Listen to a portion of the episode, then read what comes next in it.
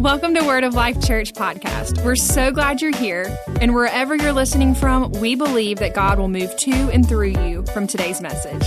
And while you're here, go ahead and head over to our online platform, thelifeonline.cc, where you'll find content on all kinds of topics like forgiveness, healing, prophecy, faith, and so much more.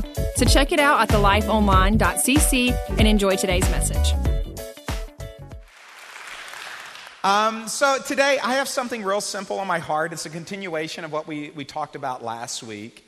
And years ago, I had a minister tell me, You will never change your life or the lives of the people you pastor until you change three things their environment, their associations, and what influences them environment, association, and influence, you will never change until you address these three things in your life. Now, last week we talked about an environment and association. This week I want to talk about influence.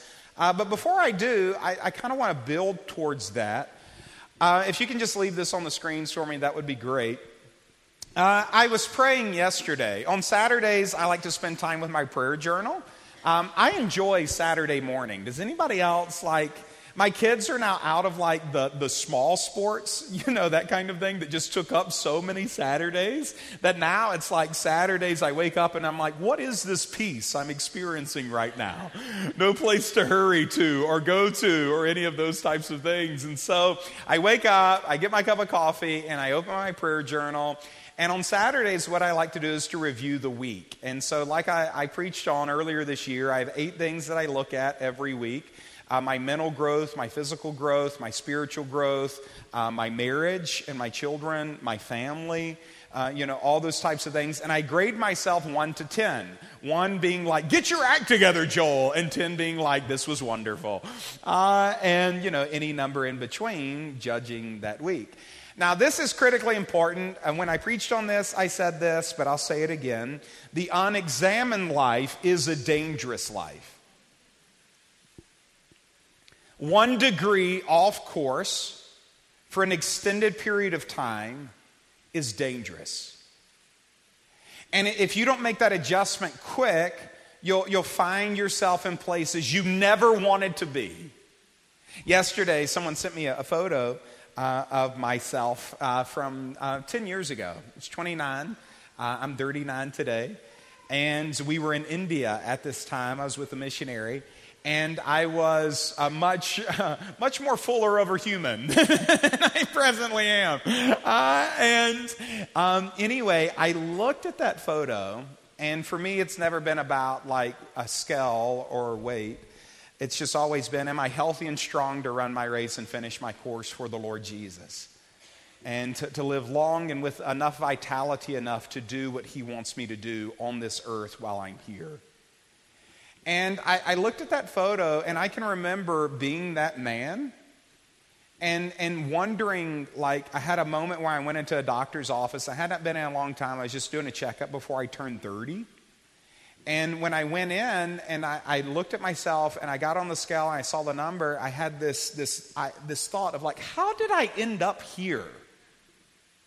And the truth of the matter is, it wasn't like one month or even one year. It was one degree off for an extended period of time that went unchecked. And I had to deal with the oak tree when I should have been dealing with the acorn. And this happens in marriages so much. Couples, they get busy, they have children, and, and out of this, the careers expand. And what started where like they, they're dating and having date nights and thinking about Valentine's and thinking about connection and all of those things, they're just not thinking about that anymore. And it's not that they're bad people, they just got busy. And then they wake up one day and it's like, do we still love each other? One degree off course for an extended period of time. This happens financially, this happens mentally. I'll do it tomorrow, I'll do it tomorrow, I'll do it tomorrow. And then you, you get to age 30 and it's like, what has happened to my life? Like, I have not fulfilled any of the dreams I thought I would have by this stage because life goes unevaluated. We're not to judge others, we are to judge ourselves. judge yourself, uh, Scripture teaches us lest we would be judged. And so you want to set up a system of examination. And this week I'm going, you know, through on Saturday, like I do, you know, how healthy was this week here, here, here. And I got to family. And when I say family, this was actually a new category for me. It, it's not my marriage or my relationship with my children, it's my extended family. Um, I preached a, a, message series in October of last year entitled Homesick. And, and through the study for that series, I got such a big impression for God's heart for family, of how much it meant to him. But also a, a huge revelation of how family is under attack. Like, I, I don't know of a family that does not have some dysfunction in it. And, and I really felt called in that season to be a healer to my family. Uh, you know, because many of our families have herders, um, that it needs uh, healers to come into them. And I just felt, honestly, a calling, but then an anointing to kind of like step in. And I mentioned that in that series that sometimes we have a sense, the calling, but we have to wait for the anointing because we have to be healed and whole enough to bring healing. And sometimes to go into these families, we need times of worship and times of ministry to be whole enough to walk into it. And so I've been wading into things, um, trying to bring healing and peace. And, and this one particular person came up in my heart this week uh, that honestly, um, it's just been a little distant. Not bad, you know, not like we don't like each other or, you know, or at least I like them. I don't know if they like me or not, uh, but I like them. Um, and but I just they came up in my heart a lot this week to like reach out to them and confirm love towards them. And, and you don't know when that happens what the Lord is trying to do, because here's the thing with the Lord: He's constantly trying to speak to people, but He can't work with hard heart, he, a hard heart. He can't work with hard ground. And sometimes your love softens the ground enough for his seed to go into their heart. And I just felt compelled to like show that love to this person, but I didn't. And uh, I, am sitting there, I'm like five, because there were some other things I did well enough that it wouldn't be a one. Uh, but I'm like five, I need to do better. And I'm like, I'll do better next week. And then I'm like, I'll do better right now. I'm like, pick up the phone and text, that kind of thing. Uh, but one of the things I wrote in my journal was, I can feel my heart growing cold towards them cold towards them? Who is your heart growing cold for?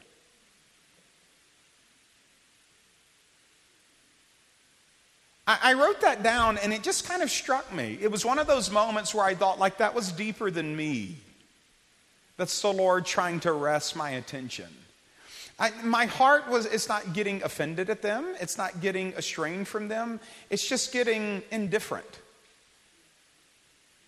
Um, it's just getting a little apathetic. And, and I, I sense when I wrote that that maybe some of you would have some people like that in your life, that, that the Lord would use that to, like, by His Spirit, arrest that uh, apathy in you and begin to compel you to aggressively begin to confirm your love. But I also sense that for, for so many of you, it's not just like a cold heart towards people, it's been a cold heart towards life. That through transition, last year for many was a year of transition, things changing, finding footing, finding like what is the foundation I can build my life upon. That the last couple of years have been years of transition with old things passing away and new things beginning that out of that, our heart becomes maintainers of life instead of creators of it. And we, we learn to just maintain instead of create. In fact, uh, many people that I talked to last year uh, dealt with a lot of, honestly, depression. And, and they're, they're living better lives than they've ever lived before but really wrestling with uh, apathy and depression like where do I go, sense of purpose. And, and I sense it's because of this cold heart issue. Uh, but here's good news I see many of these people coming back to life again. Like, come, amen. You coming back to life again. Um, and, and out of this, like this fever in their heart beginning to, to wake up and be hot. Because when your heart is healthy, it's dreaming. When your heart is healthy, it's excited about something. When your heart is healthy, uh, to put it in a, a biblical terminology that the Apostle Paul used, it is pressing. It's not maintaining, um, it's not coping, it's pressing. And when your heart is there, there's a reach towards it. It's like, I know there's something better, and bless God, I'm going for it. I know there's something better for my health, and I'm reaching for it. I know there's something better for my marriage, and I'm reaching for it. I know there's something deeper in my faith, and I'm reaching for it. Like a healthy heart is a reaching heart, it's a dreaming heart, it's a joyous heart. An unhealthy heart is a cold one. And, and so many people are not sinning, they're just not living. That it's, it's not a sinful heart, it's a cold one. And I sense like God is like, wake up and like pursue and dream. And I have some friends of mine, one of which I talked to on the phone this week, that man, he's alive. And I can hear it in his voice. And he's alive again. And I, I, was talking on the phone, and I almost felt like it was like a prophetic kind of moment of like this was more than just us having a conversation, but was God talking to each other through one another. And, you know, I was telling him, I'm like, I can remember in the Old Testament, there's a story of the prophets expanding the school of the prophets. So there's all this expectation of what life could be. And there's all this dream of like, what we have is great, but what we can make will be even greater. And, and let me just stop there because I sense God like right there. Like, the marriage you have is great, but the marriage you could make could be even greater. The financial state you have is great, but the one you could make could be even greater. The church you have is great, but the one we could make could be even greater. And having this hope to like take it there and go after it. Uh, and so that's what they're doing in this story. It's like, okay, what we have is great, but like what we can make will be even greater. Like what's in front of us is even better than what we have. So let's build it. Let's work towards it. And so they're all going after it. And one of the guys who's in the school of the prophet, he's like cutting down this tree, and the axe head flies off and goes in the water and sinks. He loses his edge. And he begins to panic.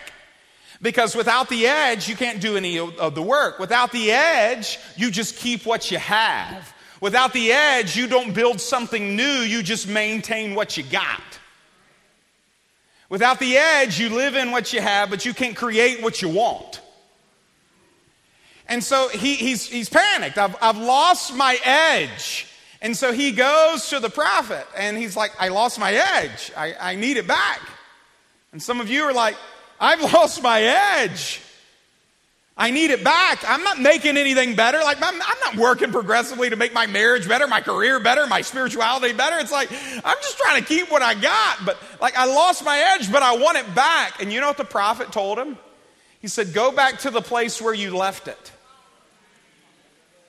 There was a place where you had your edge. There was a place where you were dreaming. There's a place where you were pressing. There was a place where you were creating something new. There was a place where you did sense like what I have is great, but what God is going to make is even better. And you got to go back to that place if you want to get your edge back.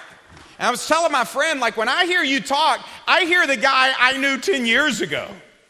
Like the guy who is pressing and reading some books and like going to some conferences and on their knees in prayer. And, and, like he's sending me all this stuff. He's like, you gotta, you gotta read this stuff and you gotta pay attention to this stuff. And it was all in the context of like how to make your marriage deeper and more passionate and all these types. And he's sending it to me and I'm like, you got your edge back. And you know how he got his edge back? He went back to the place where he left it and said, there was a season where I did have my edge. What was I doing in that season, let me do that in this season. And it all involves changing the environment, the associations, and the influence. And if you will begin to like, begin to like, is my heart cold? Begin to change these types of things. I'm telling you, you will come alive again. Because we the, the season is shifting. You're moving out of one of transition and you're moving into one of transformation where you are going to see things change all around you and you are going to change by the power of god. Like i, I believe that. That so many of god's people are going to come alive again and create something for his kingdom in this season in Jesus' name. Like God is getting us into running shape. We're going to run our race and we're going to finish our course. Uh, and so we're talking about these things, and I never got to finish influence, and that is what I want to do today. And, and to kind of flesh that out, let's go over to the book of Mark, and let's look at Mark chapter 4. Mark 4. Jesus said, if you don't understand this, nothing else I teach is going to matter. Uh, that this is one of the most, according to Jesus, important teach, uh, teachings you will hear from him. Mark 4, in verse number 13. And he said to them, Do you not understand this parable? How, you will, how will you understand all the other parables? The sower sows the word. These are the ones who are beside the road where the word is sown, and when they hear it, immediately Satan comes and takes away the word which has been sown, watch this, in them. In a similar way, these are the ones on whom the seed was sown on the rocky places, who, when they hear the word, immediately receive it with joy. But they have no firm root, watch this, in them, but are only temporary. Then, when affliction or persecution arises for the word's sake, immediately they fall away. And the others are the ones on whom the seed was sown among the thorns, and these are the ones who heard the word. But the, wor- the worries of the world and the deceitfulness of riches and the desires of other things enter in. They enter in and choke the word, and it becomes unfruitful. And those are the ones on whom seed was sown on the good soil. And they hear the word and accept it and bear fruit 30, 60, and 100 fold. Uh, this is so key. We have in our world today literally people whose job title is influencer. That's what they do, they influence. Um, I heard an example of this last weekend. There's a restaurant in Las Vegas and like the suburbs of it called Frankenstein's. Or Frankenstein's, sorry. uh, Frankenstein is something entirely different. Uh, Frankenstein's. Uh, and out of this is a, like a pizza shop. It had pizza, wings, some Italian food. Uh, it opened four months ago and was struggling financially. Um, the owner of the restaurant said they were bringing in about $400 a day. Now, those of you in the restaurant industry know to employ people, pay yourself, pay food costs, and rent, you need a whole lot more than $400 a day. So the restaurant's going under. And an employee gets on social media and they really love the restaurant, love the owner, and really like the food. And they get on and uh, on social media and they're like, "We need support. Like we have good food, we just can't afford advertisement. Our location is not the best. People don't know we're here." But if you'll come here, like you'll get really good support. And if we don't get support, we're going out of business. Well, one of these influencers um, was watching this, and what he does for a living is literally for $2,000, you can pay him to come and review your restaurant or whatever you got. So, like if I had a church, I could pay him $2,000 to come here and give a review on it. Now, you pay him on the front end, and on the front end, uh, the reason why he wants it is he's going to give an honest review. So you better have a good product uh, because that's why he makes you pay first because it's going to be honest. And out of that, um, because of this, people will visit what he recommends. And so he's watching this, and his heart kind of goes out to this restaurant. And he was in the area, and he thought, well, you know what? Um, while they don't have the money. And I thought about this, like $2,000 to like eat ice cream and then give a review on the ice cream. I'm like, I'll do that right now. Like, son, I'll do it on stage. Right now, I'll eat your ice cream and be like, it's good. You should eat it. Uh, like $2,000 a pop. And he just does this all day to different businesses. Well, he thought, you know, I'll go and do this for free for them. Uh, like, I'll go to the restaurant, taste the product, and, you know, whatever the review is, put it out there. If it's bad, it's bad. But if it's good, people will know it's good. He goes there and he gives an honest review. He says, The fries, don't order them, they're not very good. But then he said, and he held up this chicken wing. It was like a garlic something chicken wing. And he's like, This is the best chicken wing I have ever eaten. 10 out of 10. And then he talked about the pizza. He's like, 8 out of 10. Get this pizza, get this chicken wing. Trust me, you'll be glad you did. The next two days, the restaurant had more orders than it had in four months.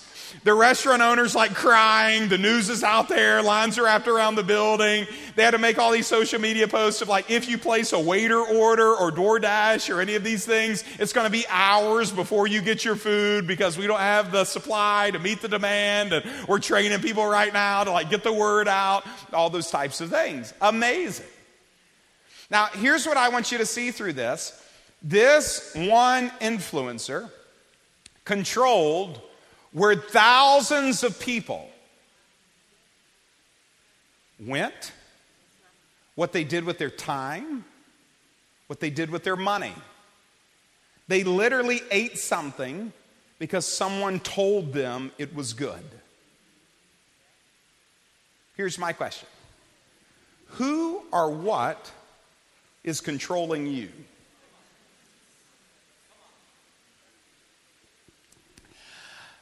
Why do you have the shoes that you have? Influence. Why do you dress the way that you dress? Influence. Uh, I bought some coffee this week. You know why I bought it? I had another pastor friend recommend it to me. Influence. Never would have heard about it, never would have put money on it, never would have put time on it without influence. Whoever controls your eyes and your ears controls your life. Jesus said, You want to know what you are? You are ground. Um, Paul put it this way in Corinthians You are God's garden. What is coming out of you is the direct result of what you have allowed to come into you. And whatever you are producing is because you have been, uh, you have been, uh, John 15, abiding in something and something has been abiding in you. And based off of that fellowship is what is coming out of you. Years ago, I had a young man come in my office for counseling. This was before smartphones or any of those types of things. Um, he came in my office and he said, Pastor Joel, I'm really struggling. And genuinely, there are people that I know who come in for counseling that just want like approval of what they do, even though what they, they're doing is wrong.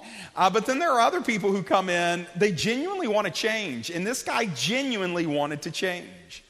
I mean, he's almost to the point of tears talking to me about this area of his life he wants to improve. The area was lust. He said, I've wrestled with this for many years. Um, and I've prayed. I'm not seeing results. I'm not seeing things change. And I could tell, like, he meant it. Like, he genuinely was praying. He genuinely wanted to beat it, but he's like, I, I just, I feel like I'm stuck.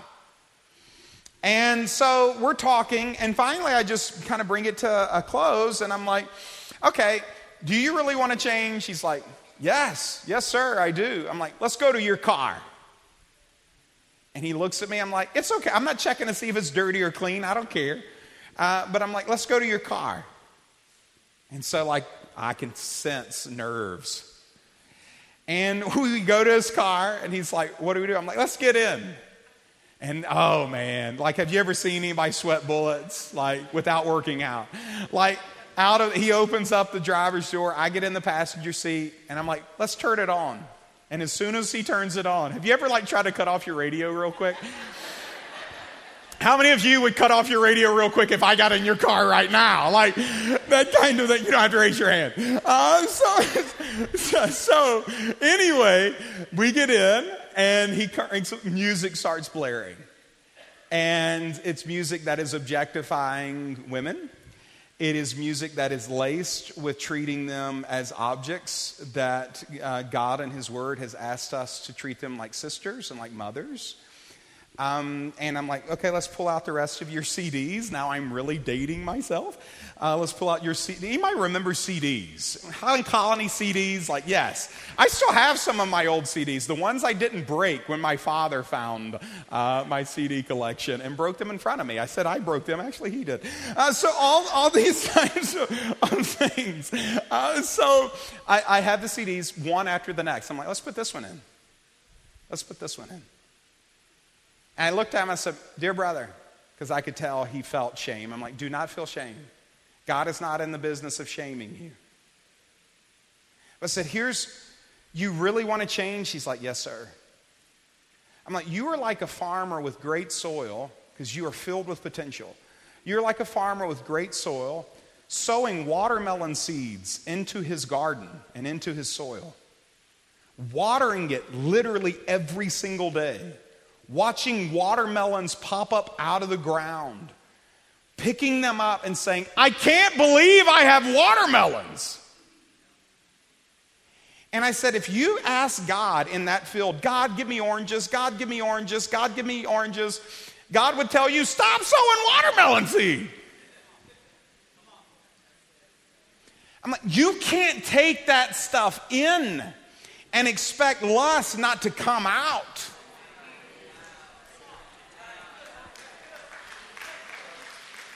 You are God's garden. And what is coming out of you is a direct result of what is coming in you. You want to be wise and, and, and be successful and have increase? Put increase in you. Listen to podcasts that puts increase in you, puts leadership in you, puts business ideas in you, puts creativity in you. Uh, you want to be a better pastor? Find things that teach you how to be a better pastor. Put that in you. Because if it controls your eyes and it controls your ears, it'll get in your heart and it'll then be produced in your life. Uh, you want to be somebody who's irritated literally all the time and just be sharp with people? Watch the news as often as you can. Just get around the news, take it in your eyes, and it's like, why are you going off on me? Because you just watch people go off all the time. Whatever you put in you is what is coming out of you. Whatever you put in you is what is coming out of you. If you want to change what is coming out of you, you have to change what is being put into you. My life literally changed when I got rid of my video games and cut off my TV and said, Every book my father read in 20 years, I'm going to read in one. And I did. And that's not to brag on me, but I'm telling you, I was asking God to change. My ministry was failing, and I knew I was called to do it. Knew I was called to do it. But it's failing because I was expecting I'd just show up and ask God to do something and He'd do it. But God can't bring a harvest where I haven't sowed any seed. You can't pray, even if God sends the rain, there's nothing to grow. And so I began to read all of these things on leadership and all of these things on, on the saints of God. What if, what if I read about the saints of God? Do you think it would fuel my desire for God? If I begin to put before my eyes and my ears uh, what the saints of God, how they interacted with God, how they worshiped with God, how they woke up early with God, do you think that that would reflect what is coming out of your life? Last night, I was just reading a book of this man from years ago who walked with the Lord and the beauty of the relationship they had. And I'm reading this and I got jealous. I'm like, nobody's going to walk with God closer than I am. Like, this brother seemed like he knew him. Uh, and so, like, I'm like, I'm going, I, I, I, got in my bedroom, I like shut the door and I'm like on my knees. I'm like, I want to know you, God. I want to walk with you, God. Like, his passion fueled my passion. His desire for the Lord fueled my desire for the Lord. Why? Because whatever you put before your eyes, whatever you put before your ears, it is what is coming out of your life. This week at a prayer conference, we had this lady in by the name of Jen Tringo, and she made this statement. She said, I believe it's just a prophetic statement for this hour. There is much contending for the deep of you. There is much contending for the deep of you. The deep seeds that get in your heart, there's much contending for the deep of you. Like God is so desperately trying to speak to some of you, show you things to come, give you vision, give you passion, give you faith. but we haven't been guarding our garden. God in Genesis creates this perfect space for his family. He wants to walk with them in the cool of the day and like have intimate fellowship with them. And he tells Adam, Here's what I need you to do I need you to guard your garden. And Adam doesn't, and he allows something to talk to his wife that shouldn't be talking to his wife. Are we allowing things to talk to our kids that shouldn't be talking to our kids? Why are you seeing that? Like, where is that coming from? There's a source. There is a source. And Eve begins to fellowship with something that she doesn't realize how dangerous it is. And a snake comes in who's like the serpent, it's the devil, but he's subtle and he doesn't appear as if he's something that needs to be resisted. And she becomes uh, intimate in fellowship with him. And you know what he begins to control? Her ears and her eyes. He's talking to her and she is listening, and his words are going to the deep of her heart.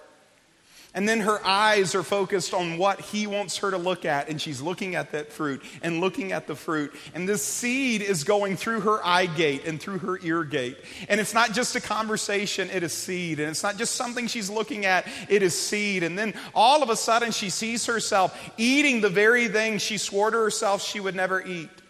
And she brings chaos into her life, chaos into her marriage, chaos into her family, chaos into her home, chaos into her garden. And it was a direct result of her fellowshipping with something that she didn't need to be fellowshipping with, something influencing her that was taking her life off course. Paul wrote to the church at Corinth and he said, Don't you understand? A little leaven leavens the whole lump. It's like there is somebody in your life, their attitudes and their beliefs, it is affecting you. And if you do not cut out that influence out of your life, it'll affect the whole church. Some of you have Jonahs in your ships. And because they're in your ship, you're going through a storm you would not be going through if they were not on your boat. They're supposed to be going in a completely different direction than you.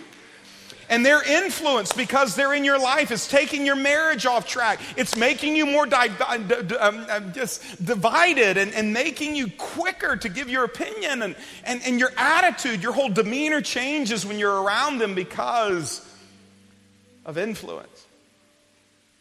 I want to close with two questions. I really am closing, but here's two things you can write down. You've got blank. Where did it come from? You, have got strife, joy, faith, belief. Some of you this morning in worship, you know what you got? You got faith. I mean, you got faith God's going to change something. You got more devoted. Where did you get it? From influence. You opened up yourself to a worship leader. You opened up yourself to worship and what you opened yourself up from, that faith didn't come from nowhere. It came from somebody. That faith came from something. But so did that fear, and so did that depression, and so did that anger, and so did that attitude, and so did that strife. And if I don't like what I got, I need to change what I'm around because it is coming from something or coming from someone. Whatever I want to produce, I need to get around. Whatever I want to see increase in, I need to open up my heart to those things. I need seed, continual seed of that thing in my life. It'll grow, it'll expand. The last question I want to leave you with is what am I living in intimacy with? What am I living in intimacy with? Intimacy is, is where two things are getting close. And when two things get close, it exchanges seed and things begin to grow in something, and then it is produced. And so much of, our, of, of what we're producing in our life, well, not so much, all of what we're producing in our life is based off of what I'm intimate with. And God has asked you to be the bride of Jesus Christ. You know what that means? You are the bride of Christ. You know what that means? You're the only thing he has intimacy with. Nothing else can talk to him but you. Walk with him but you. Be with him but you. But there's so many things you can have intimacy with that you can open up your life to, that you can up, open up your heart to, that you can open up your desires to. What's it going to take for me to have intimacy with God in 2023? For Him to be the thing that is walking with me, that His, his dream and His vision and His character gets sown into my heart. And if you will walk in intimacy with the Lord Jesus and separate this intimate, you, you're not, you know what you're intimate with? Your phone. I'm telling you, that thing is like a foot in front of your face. It's before your eyes and your ears constantly. You're feeding on things. You know what you feed on? My kid watches Pokemon or like looks at Pokemon, gets around kids with Pokemon. You know he's always talking about Pokemon. You start looking at ESPN, watching ESPN, you know what you start thinking about ESPN? You start looking at hunting and fishing, hunting and fishing, you know what you're going to do? Hunting and fishing. You grow in the areas you sow into. What you grow is a direct byproduct of what you sow. And if you will begin to sow vision and faith and wisdom into your eyes and ears and do that for a year, I promise you, your life will be forever different. Uh, that things that happen in this moment will literally change the course of decades for your life.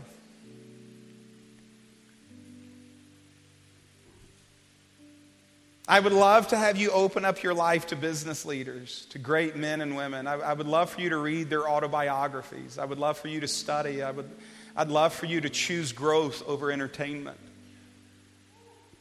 I, I would love for you to like surrender your, your heart and open it up to big thinking and big ideas and dreamers and to not settle to be around things and people who aren't reaching and pressing for greater health, greater marriages, greater family, greater spirituality.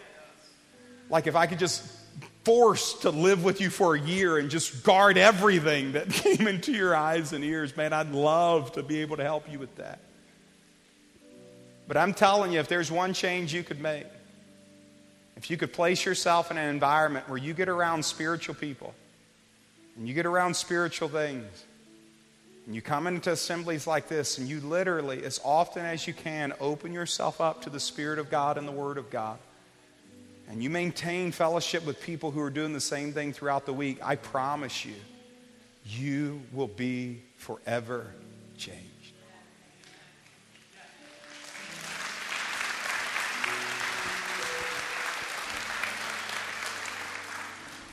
Let's pray, church. Father, we come before you. We love you. We honor you. I thank you, Father, for every single person at all of our campuses. Father, in the name of Jesus, I just thank you that you draw us to yourself. That, Father, we just break off intimacy with the things that we don't need to be around or the things we're tired of producing. Let us break off those things. And Father, I thank you that by your grace we're able to do that, but also by your grace we are drawn into intimacy with right things. That we are drawn into intimacy with things that sharpen us and, and develop us and grow us. Things that lead us to our destiny, but also things that lead us to you. And Father, we thank you, your spirit arrests our lives and brings us into this place of greater submission to you, Lord Jesus. And so, even right now, with every head bowed, every eye closed here at Lakeland, Highland Colony, or even there online, if you're here today and you say, I want to give Jesus my life afresh and anew, in any one of our rooms, but you just say, Pastor Joel, I, I want intimacy with the Lord Jesus, and I'm ready to leave the thing that is costing me intimacy with Him, and I'm ready to give myself to Him by His grace, by His mercy. If that's you at either one of our campuses, with every head bowed, every eye closed, this is all I'm going to ask you to do. If that's you, would you just lift your hand in this place? At Highland Colony, lift your hand. You could be at home right now watching this. You can lift your hand, hands going up everywhere. This is just a, a point of surrender. It, it's like, you know, a, a, husband asking a wife to, like, come with me and go on this date. It's like, I'll go, and you just lift your hand. It's like, I, I want to go. I want to be with you. I want to fellowship with you. Amazing. Hands going up. Now, everybody, let's just pray this prayer. No matter what room you're in, let's just pray this prayer. You can repeat it after me. Say, Dear Heavenly Father, I thank you that at this moment in my life, by your grace, I separate from everything that would cost me intimacy with you, Jesus. I want to know you. I want to know your spirit. I want to know your ways. I want to know your plan for my life. And I thank you, Father. This is the year, in Jesus' name, that I do just that. My past is over, and I've been bought with a price. I'm never going back.